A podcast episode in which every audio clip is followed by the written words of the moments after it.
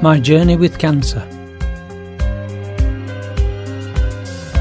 I've discovered a golden truth that from the start I was in your heart. A revelation that changed my world. That from round one I am God's son. To be sure, in my mind, just who I am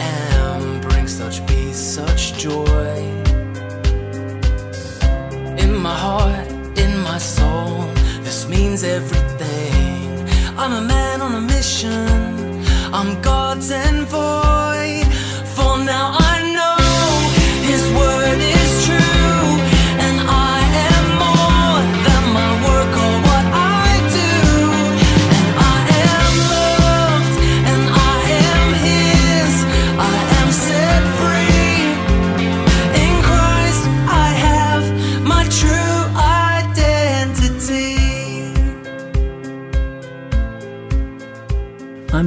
cancer sufferer. I'm a human being with cancer. It's my belief that God has called me to be frank and open about my cancer and my journey, whether it be long or short, to tell the world what it's like to have cancer and to walk that journey, and to share with anyone who will listen what God can do so that you can see what cancer treatment is like. For many of us, it's a mystery and it's a frightening thing, but it isn't. It doesn't have to be. And if you listen to my journey, it might give you hope in yours. Pops, yeah, we'd love to come on the journey with you. Amen. Hi, John here in Doncaster, and I'm nervously awaiting my ride, which will take me to my first day of treatment. I'm lucky living in Doncaster because we have access to a very unique and extremely handy service called Firefly. Let me explain. The Sheffield Teaching Hospitals provide a range of services across all five of their hospitals, which form our regional cancer treatment centre. And Weston Park, where I will have my radiotherapy, is one of those, and that's where I'm heading. Of course, getting to many of these hospitals can be a real challenge at the best of times. And to be honest, when you're fighting cancer, I can assure you, you are definitely not in the best of times. Across the region, people on low incomes or without transport or friends and relatives to take them often give up on the fight to get to the treatment centre. However, that's not the case in Doncaster, and it's mainly because of the service known as Firefly. Founded in 2006 by Denise Dunn after her own experience of getting treatment for cancer, Firefly helps local people in their time of greatest need, making a difficult time a little easier. Firefly is now run by Denise's fiance, Chewy Bacchus, and I kid you not, that is really how he likes to be called, Chewy Bacchus. Obviously, a gentleman of Eastern European origins, and he always says that his first name we wouldn't be able to pronounce, so just call him Chewy. Ably assisted by a close friend, Paul Taylor, after Dee passed away in 2014, they bravely promised to keep her legacy running. The Firefly Express vehicles provide free transport to local cancer patients and their families in the borough of Doncaster, taking them to our regional treatment hospitals. Using a fantastic team of volunteer drivers, Firefly currently run a fleet of eight vehicles providing transport for an ever increasing number of patients. Firefly's minibuses travel 4,000 miles every week, transporting hundreds of patients. The charity's dedication to their service users is made even more impressive by the fact that the majority of their 70 odd volunteer drivers are in their 60s and 70s themselves. Many spend long hours flitting through the rush hour traffic, hail, wind, and snow to deliver their service users to the right hospital at the right time. I've a lot to learn today as it's my first time using Firefly. My previous treatment for the primary cancer was over the Christmas period of 2017. At that time, I chose to drive myself, and I did that because I could, and also because it felt like it was the only thing that I could be in control of. However, things change. Now, I'm far more grateful if someone will take control for me and shoulder the burden of getting me there on time. My ride, a sleek and black and yellow liveried Mercedes minibus, arrives in good time. First impressions are good. Inside it's clean and tidy. Each vehicle is valeted at least once a week without fail. Standards are high, as you would expect, with so many poorly people using the service. The driver is cheerful and introduces the only other passenger at that time, a lady who is a little shy at first. I think the NHS wig and the obvious signs of chemotherapy embarrass her. She needn't be embarrassed. We're all in the same club, and we chat as we make our way to collect the next passenger. By now, most of the flooding that hit the Doncaster area has peaked and begun to recede. It never occurred to me that this could affect my journey, but thankfully the Firefly drivers are made of stern stuff. They already had all the lowdown on the floods and safest routes, and because they mostly pick up door to door, Firefly has to travel across country in and out of tiny villages, finding obscure little roads and byways. It takes time, but let's face it, being virtually housebound at present with both the pain and the sheer exhaustion, I have time to spare. New faces appear from time to time, and the bus slowly fills up. Eventually, there are no more pickups. Ask the driver his name and he replies, Oh, I'm Phil, but if you don't like me driving, call me Colin. We settle down into that steady rhythm of the jolting silence that comes from not really knowing anyone very well, and that sort of morose gloom that descends on every group of travellers. I couldn't help but think as we travelled along of the poem Night Mail by W. H. Auden. I think in the 50s they made it into a short film about the overnight mail train running from London to Scotland. The metre of the poem was so clever, echoing the rhythm of the train wheels clacking on the joints between the rails. This is the night mail crossing the border, bringing the check and the postal order. Letters for the rich, letters for the poor. The shop at the corner and the girl next door. Pulling up, Beattock a steady climb. The gradient's against her, but she's on time.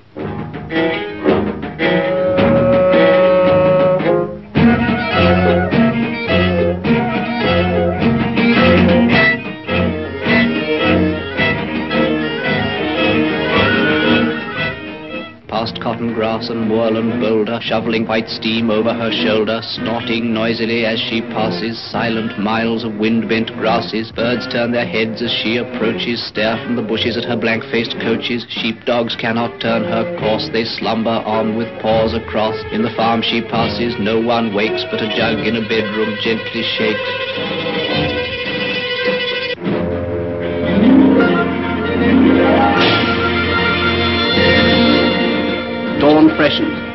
Climb is done.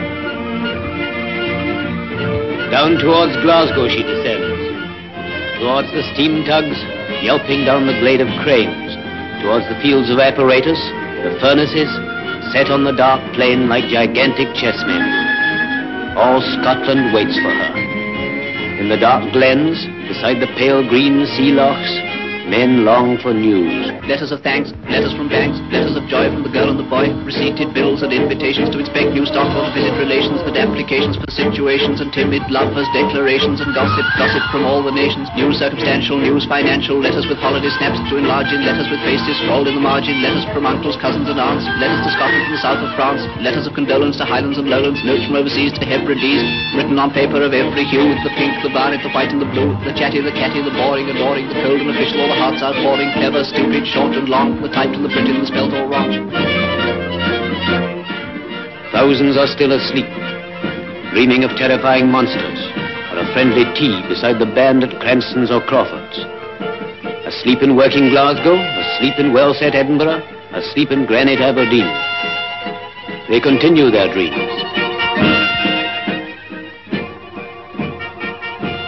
But shall wake soon and long for letters, none will hear the postman's knock without a quickening of the heart.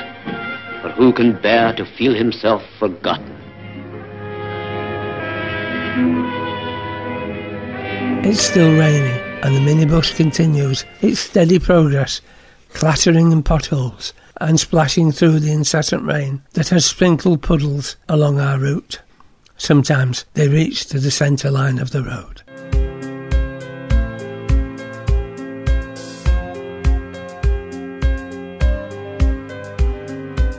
Soon we're approaching Weston Park Hospital and we begin to prepare to disembark.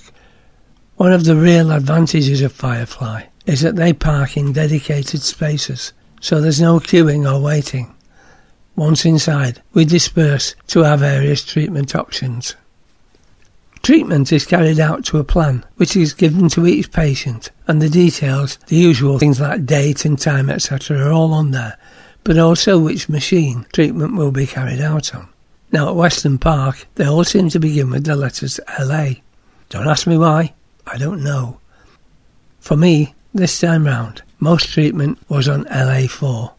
It's a bit daunting being faced with an 8 foot high, 8 million pound colossus of a machine.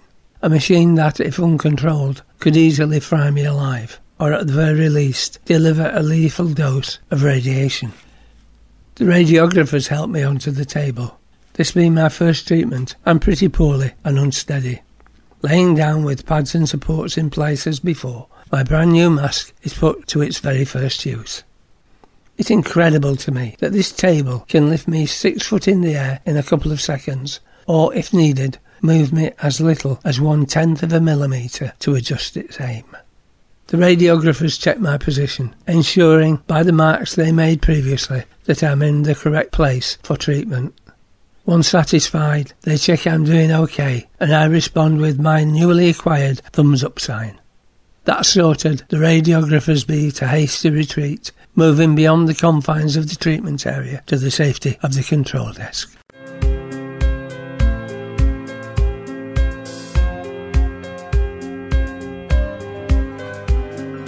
Now, I would suspect that many of you will have ideas about what happens next, and I think that many of you will have in mind a James Bond villain kind of death ray machine, one that spews out a beam of some kind. You may even be imagining the sizzle of hair as it penetrates my skin, all very terrifying since I'm fastened down with my eyes held shut by the mask. Truth is, none of that happened, and apart from the odd whir of a motor that moved the machine, I heard nothing, saw nothing, and felt nothing. It seemed like only seconds, and the cheery radiographers were back in the room. Released from the table, I was free to go. I bid my goodbyes and made my way up to the ground floor. Here, I seek out the rest of the patients waiting a return journey after treatment. It's almost a scene from Cluedo. You see, just off the main reception is a large conservatory, which is the collection point for Firefly.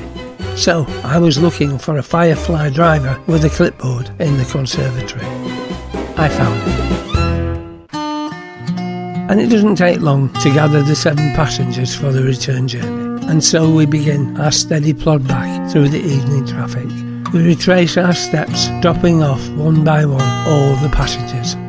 I'm last but one, and some four hours after I started my journey, I arrive home. Days